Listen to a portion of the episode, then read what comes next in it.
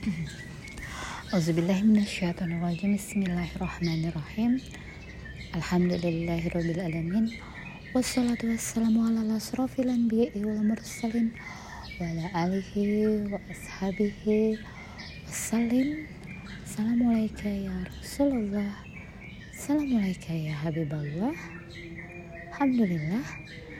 Sahabat Villa Antil Zannah Assalamualaikum warahmatullahi wabarakatuh.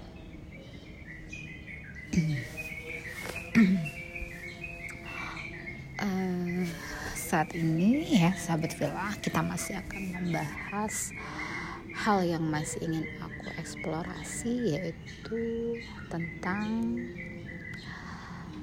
Rasulullah mengatakan tentang hal yang lebih besar dosanya dari dosa besar ya dosa besar itu berperang di bulan haram. Namun ada yang lebih besar lagi dosanya dari berperang di bulan haram yaitu melakukan segala hal yang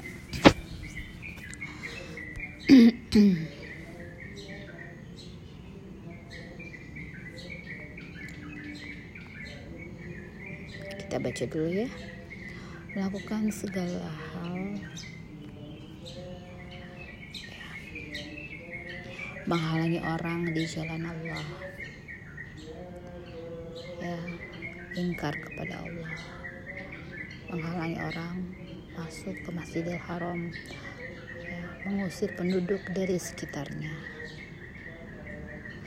Ya jadi segala bentuk kebaikan menyangkut peribadatan yang dilakukan di sekitaran rumahnya dan di dalam rumahnya Allah itu tidak diperbolehkan itu adalah dosa yang lebih besar dari dosa besar. Fitnah. Kemudian ya itu menyebabkan kita boleh berperang di bulan haram ya karena segala sesuatu yang berhubungan dengan ingkar kepada Allah ya.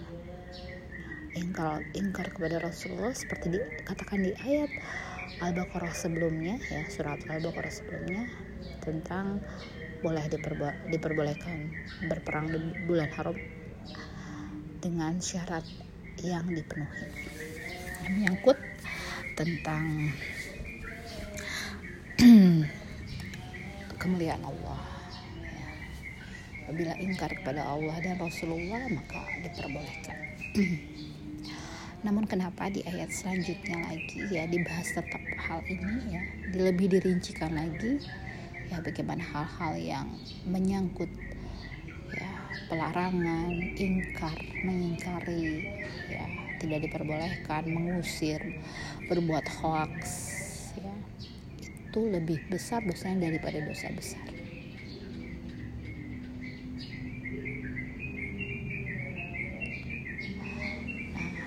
dari sekelumit hal ini ya.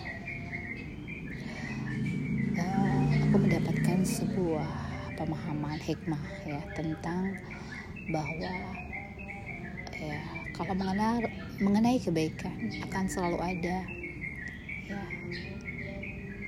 hal yang lebih baik dilakukan oleh orang lain atau menjadi prioritas kita di atas kebaikan ada lagi kebaikan yang lain itu agar kita itu tidak sombong bahwa ada orang lain lagi yang lebih melakukan kebaikan daripada kita. Ya apabila kita melakukan suatu kebaikan itu Allah katakan bahwa ada lagi yang lebih ya, tingkat kebaikannya dari apa yang baru saja atau kita lakukan. Dan menyangkut suatu hal yang sifatnya dosa keburukan itu ada yang lebih buruk lagi menyangkut bahwa ampunan Allah ini sungguhlah luas ya. Karena kita merasa apabila telah melakukan sebuah kesalahan ternyata ada lagi yang lebih besar lagi. Dan dikatakan di ayat ini bahwa Allah ya, apabila bertobat sebelum waktunya sebelum azal menjemput maka Allah maha pengampun Nah, dari hal ini kita dalam kehidupan ini selalu ada hal yang tak berbatas tak berkehabisan tak berkesudahan. Selalu akan ada yang